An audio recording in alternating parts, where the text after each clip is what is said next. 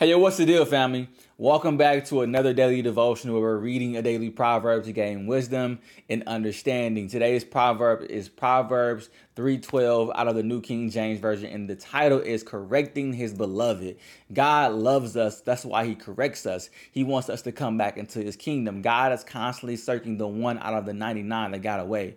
So enjoy correction. It is for your own good and it's because God loves you. Now let us read Proverbs 3:12. It states, "When the Lord loves, he corrects, just as a father the son in whom he delights."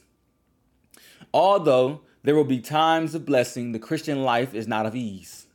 When our hearts and minds wander down a spiritual, unproductive path, our loving Father will bring us back, and often that means discipline.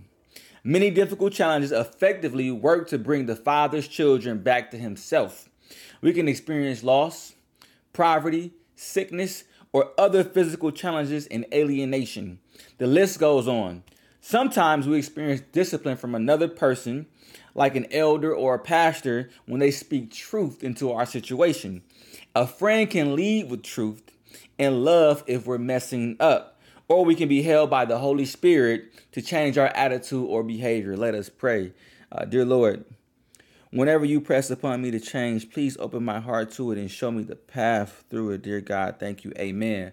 Um, we understand that correction can come from the Holy Spirit and also the correction can come from friends that are being prompted by the Holy Spirit. So make sure you're having influential people around you that are in the similar faith so that, so that they can guide you because in Proverbs 27 5 6 it says, An open rebuke is better than hidden love and wounds from a sincere friend are better than many kisses from an enemy. So the individuals that don't really care about you, that tell you what you want to hear, are those really truly your friends?